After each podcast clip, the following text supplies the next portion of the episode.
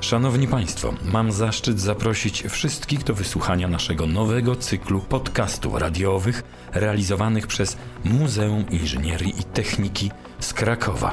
Serii nadaliśmy tytuł W lembiryncie przyszłości. To część projektu opierającego się na innowacyjnym pomyśle zaprezentowania zdobyczy nauki przyszłości, które zakorzenione są w dorobku Stanisława Lema. W trzech odcinkach zaproszeni goście opowiedzą o mistrzu Lemie, o tym jaki wpływ na ich życie miała literatura Stanisława Lema, ulubionych książkach, o przeszłości, przyszłości, o jego twórczości, a także o zwyczajach, samochodach i ulubionych miejscach w królewskim mieście Krakowie. Porozmawiamy także o kosmosie, planetach i gwiazdach oraz o tym, że Stanisław Lem był niezwykłym wizjonerem, któremu udało się przewidzieć przyszłość, a przede wszystkim rozwój nauki i techniki. Projekt w Lembiryncie przyszłości otrzymał dofinansowanie z programu Społeczna Odpowiedzialność Nauki Ministra Edukacji i Nauki i będzie realizowany do czerwca roku 2022, a pierwszy z serii podcastów prezentujemy 27 marca 2022 roku. Państwa i moimi gośćmi w lembiryntowych spotkaniach będą dr Agata Kołodziejczyk, neurobiolog, naukowiec, pasjonat i popularyzator nauki. Wojciech Zemek, entuzjasta twórczości Stanisława Lema w latach 1996-2006, pełniący funkcję sekretarza pisarza, popularyzator jego dorobku, redaktor i administrator serwisu lem.pl. Wojciech Orliński, dziennikarz, publicysta, pisarz, wybitny znawca twórczości Stanisława Lema. Przemysław Wróć, astronom, popularyzator nauki i astronomii, autor popularno-naukowych publikacji, muzyk, kompozytor, multiinstrumentalista. Jerzy Woźniakiewicz, lider obszaru Ratuj, współautor programu Bezpieczny Kraków, od wielu lat zajmujący się bezpieczeństwem w mieście, po którym spacerował Stanisław Lem. Pięciu ekspertów, trzy spotkania i jeden bohater. Lembirynt. Zapraszam, Paweł Pasterz. Drodzy Państwo, w tym pierwszym inauguracyjnym spotkaniu w Lembiryncie mam zaszczyt powitać Wojciecha Zemka, sekretarza Stanisława Lema, entuzjastę twórczości pisarza, redaktora i administratora serwisu lem.pl. Warto też przypomnieć, że Wojciech Zemek zajmuje się dorobkiem literackim i prawami autorskimi Stanisława Lema i myślę sobie, że to naprawdę znakomity wybór na to premierowe wydanie Lembiryntu. Dzień dobry. Witam wszystkich słuchaczy, dzień dobry. Zacznę od takiego pytania, które wydaje się oczywiste na początek rozmowy o twórczości każdego pisarza i to nie tylko Lema. Pytanie o książkę oczywiście. Tę najważniejszą, albo pierwszą, albo tę, od której zaczęła się ta fascynacja literaturą Stanisława Lema. Y, ja wiem, że to pytanie jest trochę z gatunku katalogowych, ale od tego będziemy właśnie zaczynać rozmowy ze wszystkimi gośćmi serii. Hmm, to jest takie pytanie, które trochę mi przypomina te pytania, jakie zadawało się dzieciom jeszcze w czasach takie, kiedy to nie było tej poprawności politycznej jak teraz, prawda? Kogo bardziej kochasz, y, tatusia czy mamusia? I trochę też ja zawsze cierpię, kiedy mam wybrać jedną książkę Lema, jedną czy nawet kilka, no bo jednak to jest tak różnorodna twórczość, tak bogata, że sprowadzenie jej powiedzmy do jednej pozycji, no to trochę siłą rzeczy y, jest formą barbarzyństwa dla mnie. No tak, ale każda fascynacja ma początek. Tak. Zatem i w tym przypadku od czegoś to zainteresowanie, ta pasja musiały się zacząć. Przypomniałem sobie jakiś taki tak zwany flashback mam, że mój kontakt pierwszy z Lemem to były te dzieła, które wydawało wydawnictwo literackie w latach 80. Nie wiem, czy pan redaktor kojarzy, to była taka paskudnie wydana pod kątem bibliograficznym, księgarskim, rozlatująca się po pierwszym czytaniu seria i okładki były jednokolorowe. Tam nawet nie było, nie wiem, czy środków, czy technicznych możliwości, żeby dla każdej książki przygotować jakąś okładkę. Pamiętam, że upolowałem w tej serii dzienniki gwiazdowe i zachłysnąłem się, bo to jednak na tle tej takiej szarzyzny, powiedzmy, Polski ludowej, stanu wojennego, no to Lem to był taki kolorowy ptak w tamtych czasach, ta jego wyobraźnia. I pamiętam też, że w tej serii kupiłem w takiej jasno-szarej okładce dialogi i one się okazały moją wielką porażką. Próbowałem, próbowałem je czytać, niewiele z nich zrozumiałem i mam takie poczucie, że to za wysokie progi były, przynajmniej na początku. Chyba, chyba to były dzienniki gwiazdowe, jeżeli chodzi o pierwszą moją lekturę z Lema, a potem no, to sięgnąłem po następne. Natomiast dosyć późno odważyłem się przeczytać Głos Pana, który jest jedną z moich ulubionych książek Lema i całe szczęście, bo też myślę, że gdybym w czasach szkolnych wziął Głos Pana, to skończyłoby się tak jak z dialogami, czyli poddałbym się po, po kilkudziesięciu stronach. Tak się jakoś złożyło, że moją pierwszą powieścią Lema, którą przeczytałem, albo raczej próbowałem przeczytać, był Eden. Mówię próbowałem przeczytać, no bo miałem wtedy naście lat, no i tak z perspektywy czasu myślę sobie, że było to zdecydowanie za wcześnie na takie spotkanie z literaturą Stanisława Lema. Potem jeszcze kilkakrotnie do niej wracałem, ale po tym pierwszym razie utkwił mi w głowie charakterystyczny motyw powieści. To jest chyba jedyna książka Lema, w której bohaterowie poza jednym przypadkiem nie mają imion. Nie będę tutaj teraz streszczał całej książki oczywiście, bo to nie o to chodzi, ale chciałem nawiązać do tej fabuły, ponieważ ona troszeczkę nawiązuje z kolei do obecnej rzeczywistości. Mamy tam bezimiennego władcę, który jest, a w zasadzie go nie ma. Są dziwne fabryki, które produkują w nieskończoność rozmaite organizmy i jeśli tylko okazuje się, że te organizmy, te twory są niedoskonałe, to są niszczone i proces ten zdaje się trwać w nieskończoność. No wiele wspólnych, wiele stycznych do czasów, których doczekaliśmy. No trochę to wszystko pokrętne, bo Eden oznacza raj. To miał być raj, tak, prawda? Biotechnologiczny eksperyment w takiej skali całej planety. Ja powiem tak, przyznam się, że Eden przeczytałem najprawdopodobniej też za wcześnie i ja muszę do tej książki jeszcze wrócić. Nawet nie chciałbym teraz jakoś autorytatywnie się wypowiadać na jej temat, bo mam poczucie, że kiedy go czytałem po raz pierwszy i po raz ostatni, to chyba niewiele zrozumiałem. Potem oczywiście miałem z nim do czynienia tak na płaszczyźnie zawodowej, bo nie wiem, czasem trzeba było przygotować egzemplarze autorskie dla wydawcy, czy jakiś fragment gdzieś dla kogoś wyciąć, no to, to tylko pod tym kątem. Ale lektura Edenu jest jeszcze przede mną i zdaje się, że ta książka, jak zresztą wiele innych książek Lema, zaczyna teraz żyć takim drugim drugim życiem. Coraz więcej rzeczy w niej staje się coraz bardziej aktualne. A to jest, zdaje się, główny wątek, taka obowiązująca barwa tych wszystkich rozmów o Stanisławie Lemie prognozy. Zawsze najchętniej dyskutujemy o tym, co mu się udało przewidzieć w tej przyszłości, której doczekaliśmy. To, to jest medialny temat, prawda? To jest taki dyżurny, dyżurne hasło 20 rzeczy, które przewidział Stanisław Lem i tutaj są wymieniane jednym ciągiem właśnie e-booki, wirtualna rzeczywistość, biotechnologie, nanotechnologie. Rzeczywiście on te zjawiska bardzo trafnie jakoś opisał. No a czego się nie udało? A, czego mu się nie udało przewidzieć? Dobre pytanie. Dobre pytanie, dlatego, bo to też rzuciłoby światło. Nigdy pod tym kątem nie próbowałem się, nie, nie próbowałem analizować twórczości Lema, gdzie rozumiem, że chodzi o taką jakąś jego piętę achillesową, czy takie słabe punkty. Moje pytanie podyktowane było tym, że istnieje podobno taka teoria, która mówi, że pośród tych wielu fantastycznych prognoz i przede wszystkim urządzeń, które wymyślali autorzy literatury fantastyczno-naukowej, zabrakło na przykład systemu telefonii komórkowej, sieci GSM, jaką znamy mamy.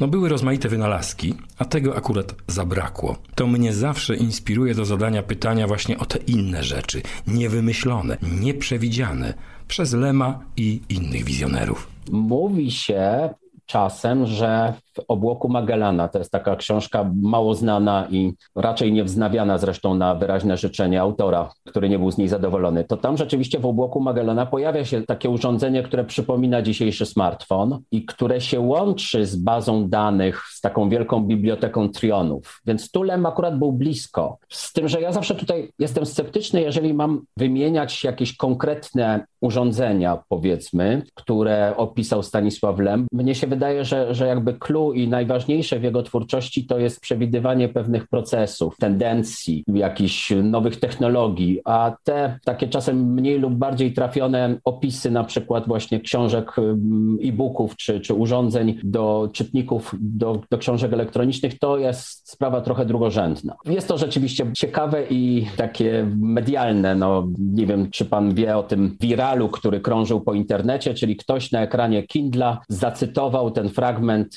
e, z powrotu z gwiazd, czyli z książki wydanej w latach 60., w którym Lem właśnie opisuje Kindle i właśnie opisuje czytnik e-booków i mówi, że już nie było książek na papierze. No to, to taki przechodzi dreszcz, że, że aż do tego stopnia to zostało precyzyjnie przewidziane. Dla mnie cenniejsza jest na przykład suma technologiczna i, i te kierunki rozwoju technologii, które gdzieś tam są zarysowane, kierunki rozwoju naszej cywilizacji, te zagrożenia, przed którymi Lem nas.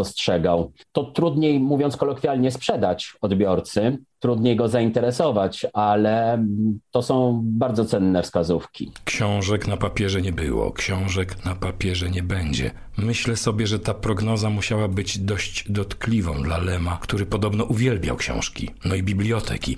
Ktoś sformułował nawet takie zdanie, że Lem przeczytał wszystko, co napisano. A jak to wyglądało naprawdę? Te biblioteki stanowiły dla Lema coś w rodzaju bezpiecznego portu, azylu? Tak, tak, tego słowa właśnie chciałem użyć. Azyl to jest dobre określenie. Kiedyś padło takie pytanie, ja nawet śmiałem się trochę z Tomkiem Lemem, czym były książki w życiu Stanisława Lema? No absolutnie wszystkim, bo po pierwsze on był namiętnym czytelnikiem i ta lektura, ta, ta ilość lektury, którą był w stanie pochłonąć, ale ze zrozumieniem i tak aktywnie, jako taki powiedzmy świadomy i dojrzały odbiorca, no to dla przeciętnego człowieka chyba jest niedostępna, bo, bo on bardzo dużo czytał. On sam mówił, że pochłaniał całe wypożyczalnie, jak już zabrakło tych książek, które miał w domu. No a oprócz tego oczywiście książki też były jego zawodem. To była trochę strawa duchowa i, i trochę taki chleb powszedni dla, dla Stanisława Lema. On zdaje się dość wcześnie nauczył się czytać, co też było pewnym fenomenem. Tam chyba cztery lata miał jakieś takie pierwsze. Jest ta anegdota w Wysokim Zamku, że w ogóle był takim wrażliwym czytelnikiem, że jak miał, jak opowiadał tę historię komara, który z dębu spadł i deklamował ten wierszyk taki dziecięcy, to zawsze, kiedy ten komar spada i sobie tam łamie gnat, to mały Staszek wybuchał płaczem. Był taki wstrząśnięty sytuacją nieszczęsnego owada. No a wiadomo, co młody Lem, poza tą historią o komarze, który przegrywa z grawitacją, jeszcze czytał? Tam jest mnóstwo takich lektur, powiedziałbym, standardowych takich, które do dzisiaj są w bibliotece młodego czytelnika, czyli nie wiem, Karol Maj, tak jak on mówił, że był i Mowglim, i Winnetou, czy Księga Dżungli. Takie chyba dosyć typowe, typowe lektury młodego człowieka. Natomiast co ciekawe, tam się też pojawiają bardzo często poważniejsze rzeczy, bo sporo klasyki w tych wspomnieniach w opisie biblioteki, którą miał Stanisław Lem, bo on w pokoju, gdzie była biblioteka jego ojca, też miał swoją własną biblioteczkę, to tam już jest też sporo klasyki, Sienkiewicz czy Prus, Żeromski. Tam się też już pojawiają pierwsze pozycje popularno-naukowe, co zważywszy na młody wiek odbiorcy, no to, to, to też świadczy o tym, jakim był już dojrzałym czytelnikiem od tych początków. Wydaje mi się, że, że bardzo taka bogata bogata jest ta lektura Stanisława Lema. Potem jak przyjeżdża do Krakowa, to zaczyna się jego pierwszy kontakt już z taką literaturą stricte naukową, bo on jest y, pracownikiem konwersatorium naukoznawczego Mieczysława Hojnowskiego. Tam mają dostęp do książek, które przysyłają głównie Amerykanie, czyli w języku angielskim. I Stanisław Lem je tak pochłania hurtowo wręcz. I najlepszy dowód, jakim on był ambitnym i zagorzałym czytelnikiem, to to, że on się tak naprawdę nauczył języka angielskiego czytając cybernetykę Winera. Wcześniej nie mówił, nie znał tego tego języka. Znał już nieźle niemiecki, znał trochę francuski, natomiast angielskiego uczył się po prostu czytając taką książkę, która pewnie byłaby trudna w odbiorze czy w lekturze nawet dla native speakera, nawet dla kogoś, kto, kto się urodził w danym obszarze językowym, a on potrafił ze słownikiem w ręku po prostu ją jakby, jak on to mówi, rozszyfrowywać. No jak się okazuje, biorąc pod uwagę przykłady lektur, po które sięgnęliśmy, na niektóre teksty może być po prostu za wcześnie. No a gdyby w tym momencie postawić pytanie, czy trudno czyta się Lema? Czy jest to literatura dla każdego? Obserwujemy ostatnio swego rodzaju renesans, powrót do Lema, do jego książek zainteresowania. Jest taka swoista moda na Stanisława Lema. No rok lemowski, który odprawiliśmy, z pewnością się do tego stanu rzeczy przyczynił. No jak się czyta Lema? Jak się powinno czytać Lema? Są w ogóle na to jakieś recepty, czy to jest bez sensu? Zastanawianie się nad taką kwestią. To zależy, no bo są takie książki, które pozornie, to jest dobre słowo, mm, są łatwą lekturą i praktycznie dostępną dla nawet młodego czytelnika, z tym, że to też oczywiście kwestia na jakim poziomie je czytamy. No a są takie książki, które czyta się zdecydowanie trudno i nawet w zamyśle autora miało się je czytać trudno, bo wspomniany już przeze mnie głos Pana, to na początku ma takie kilkudziesięciostronicowe wprowadzenie, y, które jak sam autor przyznał celowo jakby tak zawiesza wyżej poprzeczkę czytelnikowi czyli ma być rodzajem takiej selekcji. Ci mniej świadomi i ambitni po prostu odpadną na tym dosyć długim i takim wydawałoby się nudnawym, może to złe określenie, ale takim trudnym wstępie. Literatura dla wszystkich wtajemniczonych. Ulewa to jest trochę tak, że każdy czytelnik znajdzie coś dla siebie. Ja wiem, że to brzmi trochę jak truizm i to zawsze się tak mówi o, o wielkiej literaturze, ale dla mnie książki Lema to jest tak jak ten ocean na Solaris, czyli to, czego czytelnik oczekuje, do czego jest jakby przygotowany, to dostanie. To jest chyba podstawowa cecha twórczości Lema. Więc jak ktoś sięgnie po jego książki tylko dlatego, że potrzebuje, nie wiem, jakiejś rozrywki, często wartkiej akcji, czy też humoru, no bo ten humor to jest taka specjalność mistrza, to dostanie szybką akcję i, i się sporo pośmieje. Natomiast jak ktoś będzie szukał jakichś wątków filozoficznych, czy jakichś rozważań na temat absolutu, no to też bez trudu je tam znajdzie. No to trochę tak jak z twórczością Tove Jansson. No takie porównanie mi się teraz nasunęło. W Muminkach mamy właśnie taką pudełkową konstrukcję. Dla dzieci fantastyczny baśniowy świat trolli i tajemnic, a dla dorosłych czytelników po zdjęciu tej warstwy wierzchniej ujawnia się kraina alegorycznych postaci zanurzona w filozoficznych klimatach. No też zresztą z tajemnicą. No to jest chyba cecha wielkiej literatury, no, że, że jest ileś tam tych warstw. Tak jak Lem mówił właśnie w listach do Kandla, że swego rodzaju lukier dowcipu pokrywa tą taką gorzką otoczkę, którą często jego utwory, żeby łatwiej było czytelnikowi przełknąć po prostu gorzką pigułkę, ale jak ją przełknie czy rozgryzie, no to, to ta paleta smakowa, mówiąc tak obrazowo, no to jest bardzo bogata. Zdecydowanie tak. Celowo mam też wrażenie, te książki są tak skonstruowane, że one się wymykają takiej jednej, oczywistej, jednoznacznej interpretacji, że najczęściej o książce Lema każdy czytelnik powie coś innego. O. Ktoś kiedyś powiedział, zawsze w takiej sytuacji mi się przypomina ten cytat, e, że książka jest wtedy naprawdę dobra, gdy ludzie, którzy jej nie czytali, chwalą się, że ją znają. To jest ta anegdota na temat prowokacji. Lem w latach 70. zaczął pisać swoje takie recenzje czy wstępy do nieistniejących książek. Czyli on najpierw sobie wymyślał jakieś dzieło literackie, jak ono powinno wyglądać, jaką powinno mieć zawartość, a potem czytelnikowi podawał tylko taką, taki jego kondensat, taką no, esencję jakby fabuły plus analizę. I jedną z tych książek, które on tam opisuje, to jest taka książka niemieckiego historyka na temat Holokaustu, na temat ludobójstwa. To jest, zdaje się, wstęp do tej książki. On jest tak sugestywny i tak przekonująco skonstruowany, że jeden z członków Polskiej Komisji do Spraw Badania Zbrodni Hitlerowskich powiedział w wywiadzie, tak, mam tę książkę u siebie na półce. Dobre. To znaczy miał na myśli tę nieistniejącą książkę, do której Lem tylko przygotował właśnie jakiś tam swój, y, swoją glossę. Także no. coś w tym jest, co pan powiedział. W ostatnich latach to modne stały się praktyki poszukiwania zakodowanych informacji w dziełach sztuki, w obrazach, od choćby słynny kot Leonarda da Vinci.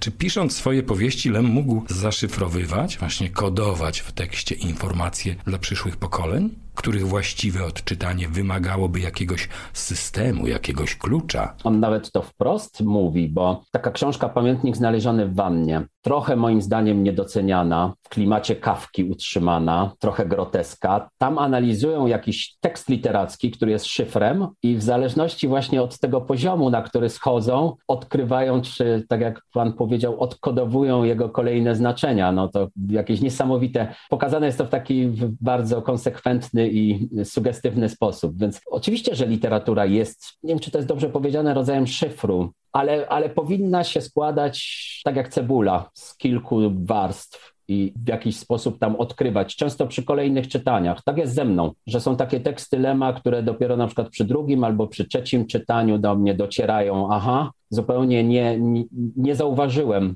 jakiegoś, jakiegoś znaczenia, nawet całej warstwy znaczeniowej książki. No chyba dzięki temu też te książki są takie żywotne i aktualne, prawda, że, że nie są skostniałą, twardą strukturą, tylko, tylko bardziej takimi tworami językowymi, dynamicznymi, o tak, tak to bym określił. I dzięki temu pojawia się dobry pretekst, żeby do pewnych tytułów wracać i odkrywać za każdym razem coś nowego. Te konstrukcje zresztą wykorzystują często twórcy filmów i dlatego pewne kwestie odnajdujemy dopiero po kolejnym them. Seansie albo po wielu seansach. Dla mnie takim filmem, który należy do typowych takich ustrojów szufladkowych, warstwowych jest Incepcja. E, słyszałem, że chyba w Japonii numerowano, wklejając tak dyskretnie cyfry w rogu ekranu, poszczególne warstwy historii, warstwy snów, które tam zachodzą. No żeby widz się nie pogubił w labiryncie. Warstwy snu mamy też u Lema. Bardzo często się pojawiają tam te wirtualne rzeczywistości, które przenikają. Są jedne, jedne drzwi, które prowadzą do kolejnego poziomu labiryntu. Także tak, jak najbardziej. Drodzy Państwo, no to kontynuujemy podróż przez labirynt i będzie kolejny zakręt. Zwrot akcji właśnie przed nami. Philip Dick, autor kilku naprawdę niezłych historii, twierdził, że Lem to fikcja tylko jest, że Lem nie istnieje, a jest to tylko grupa osób, taki zespół spiskujący za żelazną kurtyną. Czy geniusz Stanisława Lema emitował tak silne światło, że dla niektórych brakło wyobraźni, żeby ten fakt zaakceptować? Choć akurat Dickowi wyobraźni raczej nie brakowało. No, z tym Dickiem to rzeczywiście zabawna historia, ale też taka symptomatyczna, bo on wiedział, że Lem istnieje w pewnym sensie, bo przecież prowadził z nim korespondencję. Wymienili kilkanaście listów w latach 70.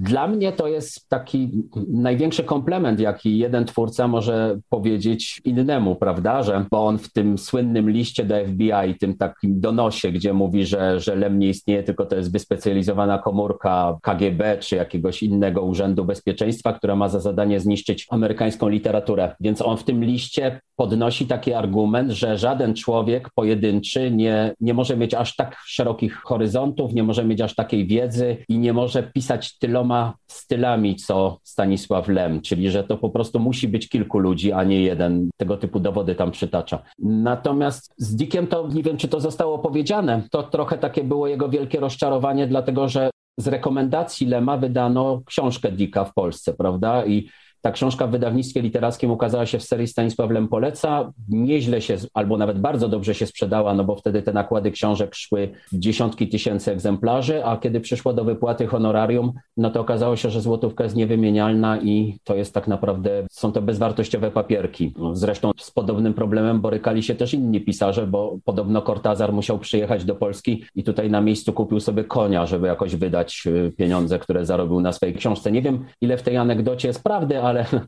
ale ona pokazuje, jakie były wtedy realia. No i Dick w momencie, kiedy usłyszał, że nie dostanie ani centa w twardej walucie za, za swoją książkę, za Ubika, no to no to w ten sposób dał wyraz i upust swojemu rozczarowaniu, że, że znaczy oskarżył też Lema o kradzież, a potem napisał ten słynny list. Tak, ale podobno ten list nie został przez Dicka wysłany, tylko schowany do szuflady. Tak, tak, to chyba rzeczywiście jest tak, że on te listy, Dick ich nie wysyłał, dlatego, ponieważ on był przekonany, że FBI czyta całą jego korespondencję i dokładnie śledzi, co on robi, więc nie ma potrzeby wysyłania, bo jakby FBI jest wszechwiedzące i monitoruje każdy jego ruch, no co też pokazuje świetnie paranoję. Skądinąd wielkiego pisarza, bo, bo twórczość Dicka, trzeba powiedzieć, została przez Lema nie tylko doceniona, ale też w jakimś sensie wprowadzona na literackie salony, bo Lem bardzo orędował właśnie w obronie jakości artystycznej dorobku Dicka, kiedy jeszcze książki Dicka były uważane za taką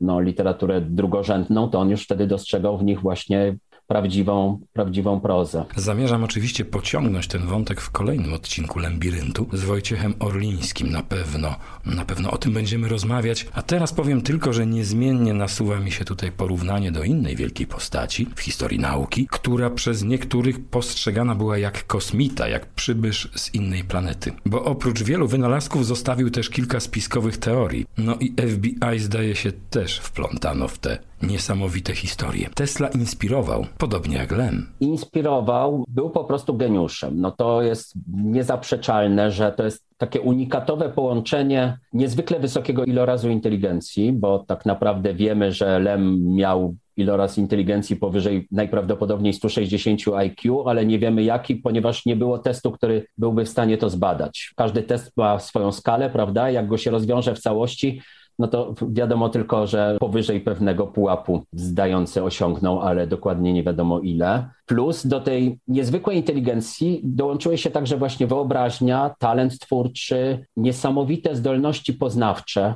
to właśnie jak on był w stanie pochłaniać wiedzę, jak bardzo szybko się w stanie był uczyć. Tak, i całość się złożyła na taką jednostkę, która pewnie się rodzi raz na tysiąc lat. Dobre porównanie jest do Tesli, porównuje go się też czasem do Elona Muska czy do Steve'a Jobsa, prawda? Wojciech Orliński twierdzi, że takie też byłyby losy Stanisława Lema, gdyby nie te jakby ustrojowe i, i, wojenne perypetie, to znaczy, ponieważ on miał od dzieciństwa zamiłowanie do wynalazków i nawet na podstawie właśnie jednej z lektur, czyli takiej niemieckiej, niemieckiego podręcznika, konstruował różnego rodzaju maszyny i, i, różnego rodzaju fizyczne czy chemiczne urządzenia. W ogóle marzeniem Lema było, żeby pójść na Politechnikę, tylko z powodu burżuazyjnego pochodzenia nie miał szansy się tam dostać, bo to już wtedy nastał komunizm w Lwowie. Więc być może tak, mielibyśmy wielkiego polskiego wynalazcę, a nie wielkiego polskiego pisarza ale chyba dobrze się stało. Takie mam wrażenie, że to, czego dokonał Lem, jest jednak dla nas z naszego punktu widzenia niezwykle cenne, szczególnie patrząc na nasz obraz poza granicami. Ja się osobiście cieszę, że Lem nie wymyślił iPhone'a, tylko pisał książki. Ale może w jakiejś alternatywnej wersji naszego świata, no możemy sobie teraz pofantazjować troszkę, istnieje Stanisław Lem, który poszedł inną drogą niż ta, którą znamy i jest właśnie wielkim wynalazcą, a Nikola Tesla słynnym pisarzem. Kto wie, może ktoś kiedyś na napiszę o tym książkę. A teraz jeszcze, zanim udamy się do Krakowa i poszukamy tam śladów Stanisława Lema, chciałbym poruszyć jeden ważny wątek, który będzie przewijał się również w następnych odsłonach Lembiryntu. Był pan jego bliskim współpracownikiem, więc informacje będą z bezpośredniego źródła. Jak wyglądał stosunek mistrza do filmowych adaptacji jego literatury? Bo były one różne, nie zawsze patrząc z perspektywy widza yy, i widza czytelnika jego książek, udane. A jakie było na ten temat zdanie samego Lema? Test pilota Pirksa, Solaris ten z lat 70., z roku 1972, Solaris najnowszy z 2002 roku, tu 30 lat różnicy, ta okrągła data się przy okazji udała. Ta najnowsza ekranizacja z George'em Clooneyem. Ja nie potrafię tego w tym momencie ulokować w czasie, no i nie wiem, czy Lem tę adaptację widział, czy już nie? Znaczy on żył wtedy, ale nie, nie, nie oglądnął, bo zirytowały go pierwsze minuty filmu. A no właśnie. A nie było tych adaptacji bardzo dużo. Podobno największym uznaniem darzył film Andrzeja Wajdy Przekładaniec z roku 1968, który powstał zresztą na bazie wcześniejszego scenariusza czy pan istnieje, Mr. Jones? No to Stanisław Lem i filmy. Generalnie rzeczywiście oprócz przekładańca Wajdy no to nie miał dobrej opinii o filmowych adaptacjach swoich utworów. Nie było ich też tak mało, bo tam pierwsze adaptacje na przykład astronautów to już w latach 50. się pojawiły, natomiast samego Solaris były chyba trzy albo cztery adaptacje, o których się mało wie. Oprócz tego filmu Soderberga z Clooneyem i Tarkowskiego, to jeszcze był jakiś rosyjski serial i jakiś rosyjski chyba film dwuodcinkowy, także generalnie nie można powiedzieć, żeby tego Lema filmowcy tak omijali szerokim łukiem. Natomiast to jest tak, że Lem był bardzo świadomym i takim rzetelnym twórcą. I te jego książki on trochę traktował, nie wiem, jak swoje ukochane dzieci. Naprawdę wkładał w nie całe swoje serce, całe swoje zdolności, cały swój talent. No i teraz przychodzi ktoś obcy, i zaczyna te dzieci na swoją modłę wychowywać, czesać, jakby przerabiać. No bo siłą rzeczy samo słowo adaptacja zakłada jakąś ingerencję, prawda, twórczą no jest konieczna, no bo nie da się przenieść jeden do jednego, szczególnie takiej literatury jak książki Lema na, na ekran. I mnie się wydaje, że to dlatego, że jemu się po prostu nie podobało, że ktoś te jego utwory w jakiś sposób zmienia. Natomiast akurat przekładaniec Wajdy jest oparty na de facto filmowym scenariuszu, który napisał Lem, bo ta książka ma charakter czegoś w rodzaju scenariusza, no bardzo bliska jest. Być może dlatego jest to jedna z tych niewielu pozycji, które Lem lubił i akceptował. Z Tarkowskim też tak było, że on znał dosyć dokładnie fabułę filmu, ponieważ Mosfilm przesłał mu scenariusz i on go przeczytał w wersji papierowej, ale już takiej wersji ekranowej na, na ekranie telewizora czy, czy na ekranie filmowym to, to nie chciał tego oglądać. Soderberga też wiem to, bo, bo byłem tego świadkiem, wyłączył tam po, po kilku minutach. Może to też trochę tak, przyjdzie jeszcze czas dobrych adaptacji Lema, to znaczy, że to kino musiało trochę i technologicznie, i jakby koncepcyjnie dojrzeć do tego typu literatury. Te książki Lema tak bardzo jakby wyprzedzały swoje czasy, czy wyprzedzają swoje czasy, że no, wymagają jednak innego podejścia i, i, wszystko przed nami. Ja taką mam przynajmniej nadzieję. Filmowi Andrzeja Wajdy i innym ekranizacjom literatury Stanisława Lema z pewnością przyglądniemy się jeszcze w następnych odcinkach Lembiryntu. Będę o to pytał moich kolejnych gości. E, bardzo mi się podoba ta prognoza, jak pan przed momentem powiedział, przyjdzie jeszcze czas dobrych adaptacji Lema. Co by to mogło być? Poproszę o taki całkowicie prywatny, autorski koncert życzeń. Dwa tytuły to jest taki bardzo wdzięczny temat i powiedziałbym, że dla mnie to są pewniaki, czyli Niezwyciężony i Powrót z Gwiazd. W Niezwyciężonym może trochę brakuje roli kobiecej, ale z tym już sobie pewnie scenarzysta poradzi. W Powrocie z Gwiazd jest wszystko, czego potrzeba, bo jest i bardzo taka wyrazista historia miłosna i wszystko się dzieje bardzo efektownie i, i z rozmachem. Natomiast ja bym najbardziej chciał zobaczyć adaptację Cyberiady. Wydaje mi się, że to musiałaby być animacja i że to mogłaby być naprawdę ciekawa wizja. Gdyby ktoś te wszystkie szkatułkowe historie właśnie, które tam w tej Cyberiadzie z siebie wynikają, zazębiają się i gdzieś tam na te kolejne poziomy przenikają. Jeżeli by do tego pojawił się taki twórca, nie wiem, jak Bagiński. A dokładnie o tym samym autorze sobie pomyślałem, gdy tylko wspomniał pan o animacji. Prawda, że, że to mogłoby być coś niesamowitego. I co ciekawe, mam wrażenie, że Polacy mają właśnie zaplecze do tego, żeby, żeby zrobić. Są przymiarki. No. Był bardzo ciekawy projekt studia filmów animowanych z Bielska, dobrze mówię, tak? To w Bielsku jest studio filmów animowanych, to od Bolka i Lolka. Bielsko-Biała, tak, dokładnie. Bielsko-Biała, tak. I oni chcieli zrobić bajki robotów, z tym, że, bo to jest 12 powiedzmy tych w kanonie, w takim standardzie bajek robotów, 12 jakby niezależnych opowiadań i oni każde z tych opowiadań chcieli dać innemu reżyserowi i zrobić z tego taki, no taki serial powiedzmy. Był tym zainteresowany też jakiś duży podmiot w rodzaju Netflixa. No ale czasy są takie, jakie mamy, prawda? I wszystkie te projekty trochę zostały odłożone na potem ale moim zdaniem właśnie potencjał Cyberiady i bajek robotów.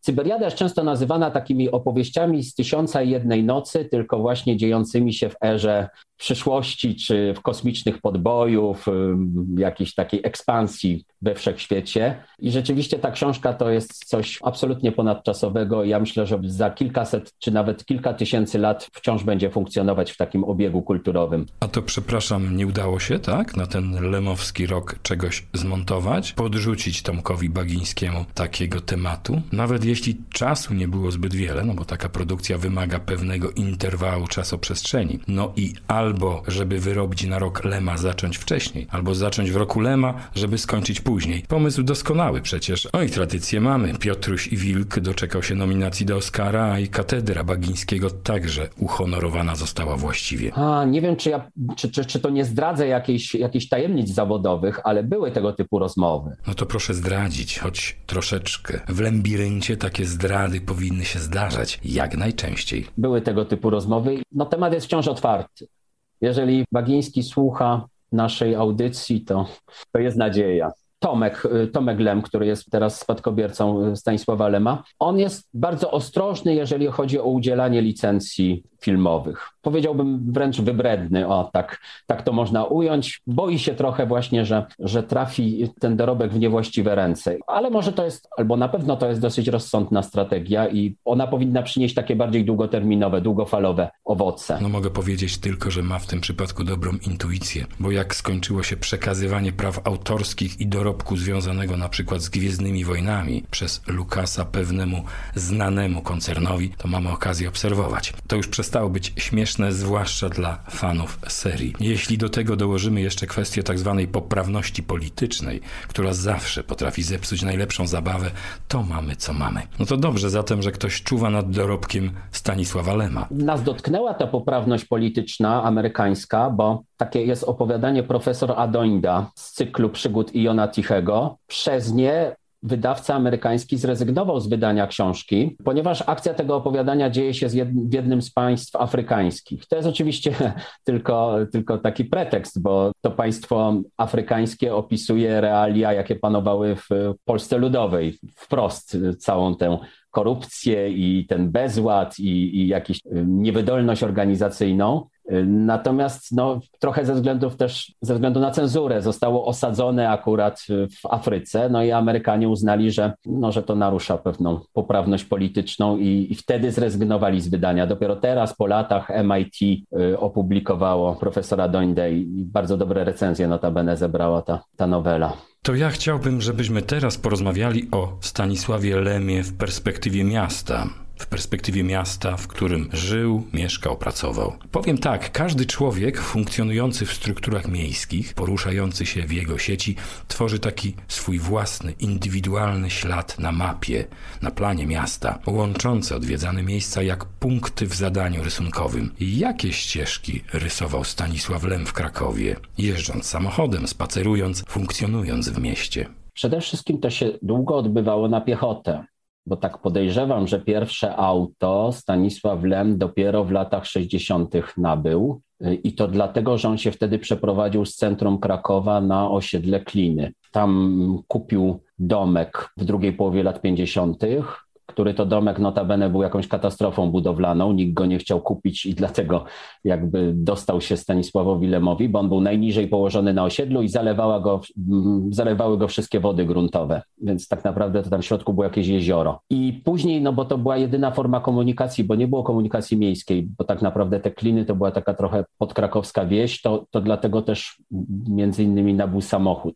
Po przyjeździe do Krakowa z tą datą przyjazdu w ogóle jest też taka tajemnicza sprawa, bo Stanisław Lem przez długie lata albo do końca życia podawał inną datę niż tak naprawdę przyjechał o rok późniejszą. Nie wiemy, zastanawiają się wszyscy, czy to było celowe, czy, czy rzeczywiście wydawało mu się, że przyjechał w 46, a przyjechał w 45 do Krakowa. To on tam trafił do mieszkania przy ulicy Śląskiej, bo byli tam znajomi jego ojca, wcześniej z Lwowa się tam mm, zakwaterowali. I oni tam mieszkali w dosłownie takim dwupokojowym mieszkaniu, dwie rodziny. Także warunki były dosyć ciężkie. Natomiast z tych punktów dobra lokalizacja była, bo to jest blisko centrum, to jest blisko Alei Krakowskich. Dosyć niedaleko miał właśnie konwersatorium naukoznawcze Chojnowskiego, które chyba się mieściło w ogóle w mieszkaniu profesora Chojnowskiego. Blisko też miał do wydawnictwa literackiego, chociaż z tym wydawnictwem literackim to jeszcze w tamtych czasach zbyt bliskich kontaktów nie miał. Tak mi się się wydaje, że lata 50. to, to jeszcze się tam w wydawnictwie literackim nic nie ukazało, bo tak czekał, aż cenzura mu puści Szpital Przemienienia, a puściła mu dopiero w 50 chyba 6, więc to 7 lat ta książka gdzieś się tam przeleżała na półce. Natomiast Astronautów wydał trochę przez przypadek w warszawskim czytelniku. W tamtych czasach na pewno bywał w wydawnictwie, znaczy w redakcji przekroju. Ona się mieściła na nie przypomnę sobie teraz, a teraz to jest ulica Piłsudskiego, ale no przez no to... moment to była chyba, prawda, to była jakaś taka Armii Ludowej. Y, manifestu Lipcowego chyba, choć na samym początku redakcja była, zdaje się, na Wielopolu, w tym Pałacu Prasy. A jak w ogóle zaczął się ten romans Lema z Krakowem? On tak prosto w zasadzie z Lwowa trafił, do, na, trafił na Uniwersytet Jagielloński i tam próbował skończyć medycynę, której koniec końców trochę z premedytacją nie skończył próbował zostać członkiem mm, Związku Literatów Polskich. Trochę musiał, prawda, bo w tamtych czasach, jak ktoś nie miał wpisu w dowodzie osobistym, gdzie pracuje, no to był tak zwanym pasożytem społecznym. Ale wspomina, że chodził tam właśnie na kanoniczą, gdzie, gdzie była siedziba Związku Literatów Polskich. Bywał często też w redakcji Tygodnika Powszechnego bo on dosyć blisko współpracował z Tygodnikiem Powszechnym. Tam się ukazały jakieś jego wiersze i chyba nawet jakieś opowiadania. No ale potem ta współpraca się urwała, nie miał wyboru. To znaczy, jeśli jego książki miały być wydawane, to, to nie mógł jakoś mieć zbyt bliskich związków, przynajmniej oficjalnie z Tygodnikiem Powszechnym. Ale on zawsze z tą redakcją utrzymywał bliskie kontakty w zasadzie do końca życia. W tych latach 90. pisał felietony. Natomiast jest taka charakterystyczna anegdota, że dwa hotele krakowskie, w których Stanisław Lem dosyć często bywał, bo mówimy tutaj o hotelu Krakowia. Ten hotel Krakowia to był tak taka, taka enklawa luksusu, enklawa trochę świata zachodniego w czasach komunistycznych. Po pierwsze Stanisław Lem tam jeździł, mm, bo był dobrze zaopatrzony kiosk z gazetami. Te hotelowe kioski miały dostęp do prasy zagranicznej, prawda? Można było ją przynajmniej tam zaprenumerować. A po drugie w hotelu Krakowia była słynna cukiernia, gdzie sprzedawano drogie, ale bardzo dobre wyroby cukiernicze. To też chciałem sprostować taki popularny mit, jakoby Stanisław Lem najbardziej lubił kremówki. Nie, nie, kremówki to jest papież. Natomiast Stanisław Lem najbardziej lubił torciki hiszpańskie. No, też lubię torciki hiszpańskie, ale teraz będę je konsumował w specjalnym nastroju. Często teraz organizatorzy różnych imprez w hołdzie Stanisławowi Lemowi podają kremówki ku mojemu ubolewaniu, bo też za nimi nie przepadam. Prosimy o zmianę ich na prawdziwe torciki hiszpańskie. I to, drodzy Państwo, może być ten przełomowy moment w pierwszym wydaniu Lembiryntu. Taki motyw podobny do tego, z Wadowic, gdy papież wyrzucił komentarz do słynnych kremówek. No i wiadomość gruchnęła w świat, a kremówki stały się jeszcze bardziej słynne i kojarzone z tym miastem, z tym miejscem. No powinniśmy się poważnie zastanowić, jak to skonsumować. No i nie o kremówki mi tu chodzi oczywiście. Inwestować w akcje producentów torcików hiszpańskich.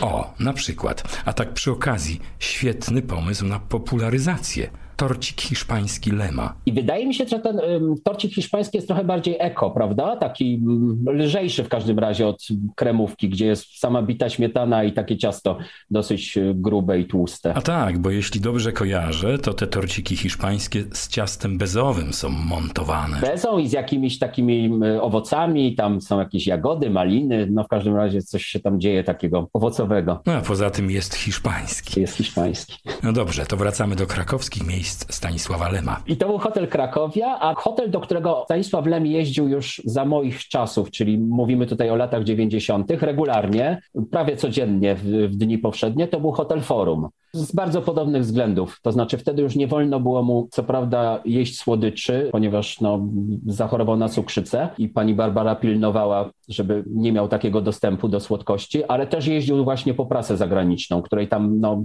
gigantyczne ilości tej prasy zagranicznej prenumerował, ale co najważniejsze, nie tylko prenumerował, ale sam to widziałem, czytał wszystko. Samych naukowych czasopism prenumerował pięć albo sześć we wszystkich językach i to nie było tak, że tylko je odkładał na półkę, ale dosyć dokładnie je wszystkie przeglądał. Piękna historia o krakowskich hotelach na mapie miejskich podróży Stanisława Lema. Taka zwyczajna, a jednocześnie tak wyjątkowa. Obydwa te hotele, czyli i Hotel Krakowia i Hotel Forum zostały zamknięte i obydwa tak dziwnie zostały zamknięte, bo nie bardzo wiadomo, co z nimi zrobić. Hotel Forum podobno z powodów jakichś tam budowlanych zaprzestał działalności i nie wiem, od 20 lat stoi na brzegu Wisły i straszy, a Hotel Krakowia no teraz został jakoś zagospodarowany, bo on ma być filią Muzeum Narodowego w, w, Krakowie, ale w każdym razie mówi się o takiej klątwie Stanisława Lema, jeżeli chodzi o krakowskie hotele. No to dodatkowa okazja na wątek z dreszczykiem, ale to może w takim razie, skoro Krakowia została zagospodarowana, a Hotel Forum ciągle czeka,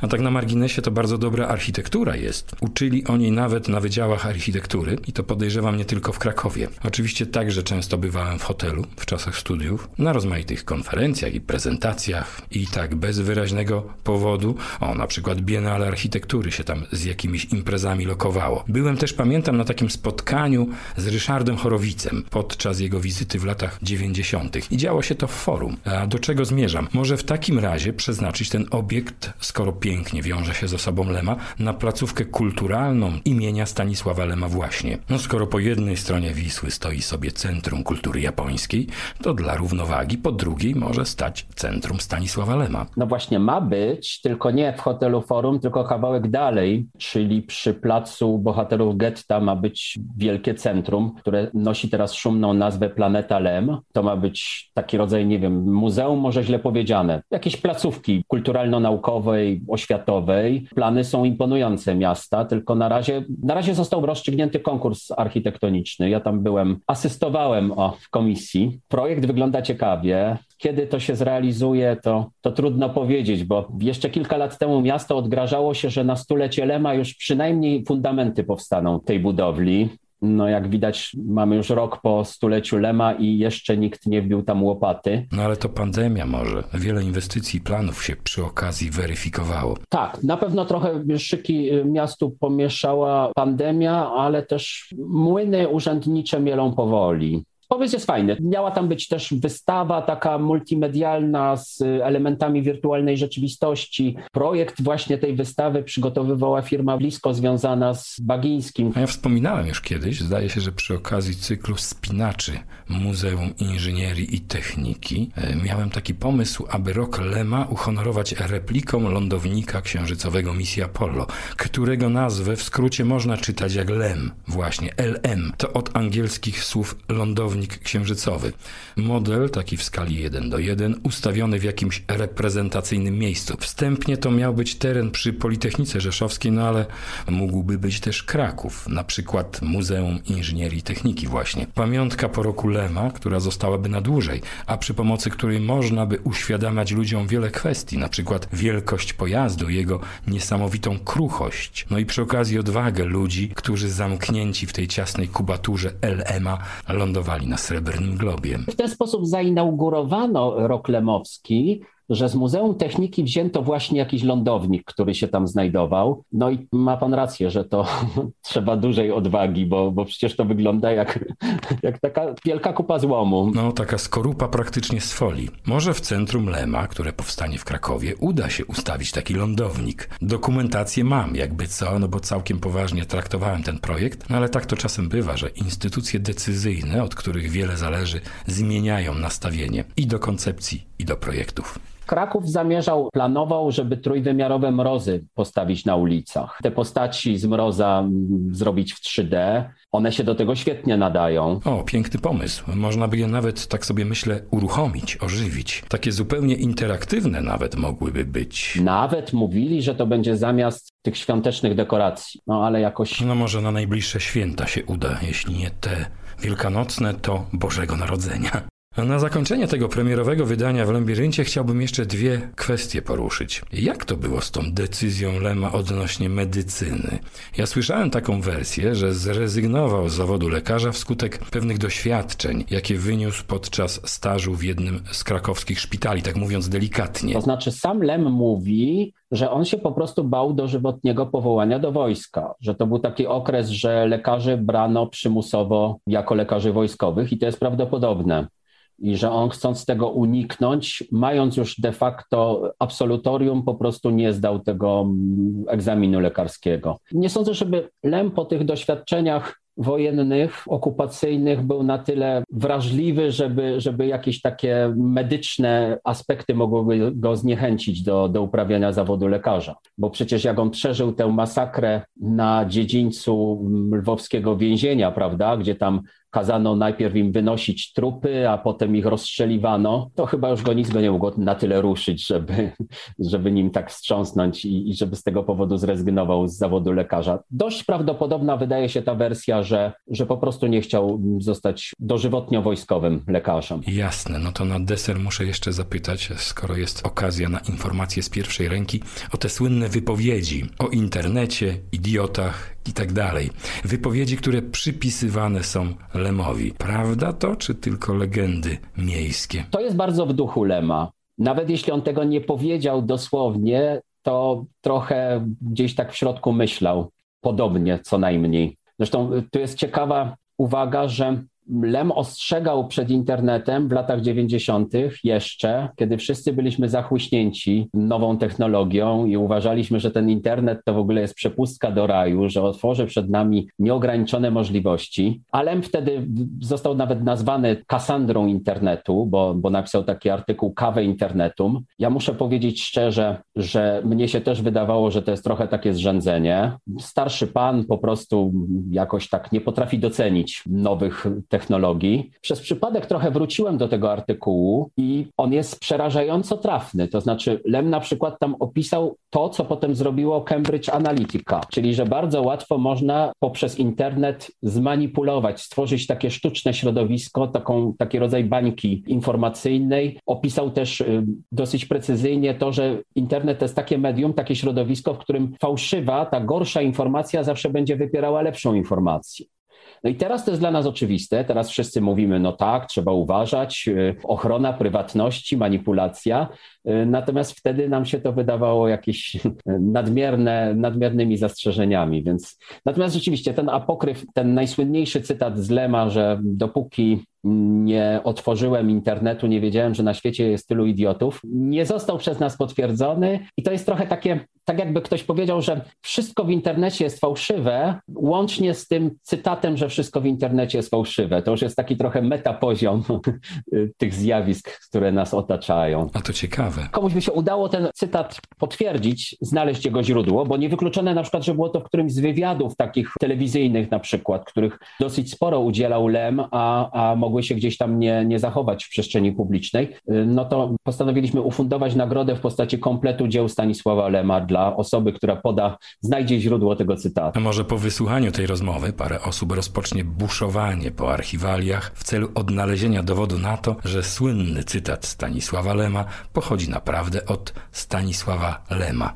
A ja się przyznam, że mi bardzo pasowało to stwierdzenie do Lema i bezkrytycznie kupiłem informację, że to właśnie on jest autorem wypowiedzi. Choć oczywiście zdaję sobie sprawę, że te wypowiedzi wielu sławnych ludzi, publikowane masowo w sieci, niekoniecznie muszą być ich autorstwa. No i tak jest pewnie z Einsteinem, Lincolnem i wieloma innymi. Ktoś powiedział, że jakby zebrać wszystkie cytaty z Einsteina, to by się okazało, że on musiałby żyć 300 lat, żeby powiedzieć tyle rzeczy, które funkcjonują jako jego oryginalne motta, ale ten cytat na pewno oddaje oddaje pewien światopogląd Stanisława Lema i jego trochę też rozczarowanie naszym gatunkiem i naszym rozwojem cywilizacji. To takie jest bardzo symptomatyczne. W latach 70. w korespondencji z Kandlem też powiedział, że właśnie ludzie nie są wcale tacy źli, tylko po prostu głupi. No. Także już, już wtedy dostrzegał pewne ułomności ludzkiej natury. No to już naprawdę na zakończenie poproszę jeszcze o motyw motoryzacyjny z życia Stanisława Lema.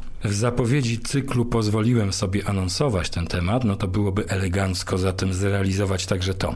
Faktycznie był takim wielkim entuzjastą, pasjonatem motoryzacji, czy, czy używał pojazdów raczej jak narzędzia, tak jak się używa łyżki do zupy czy długopisu? Był pasjonatem, ale to też pokazuje namiętność Lema w ogóle do techniki, jaką, jaką on miał w sobie, bo to samochód to jest przykład pewnych technologii. On uwielbiał tego typu urządzenia.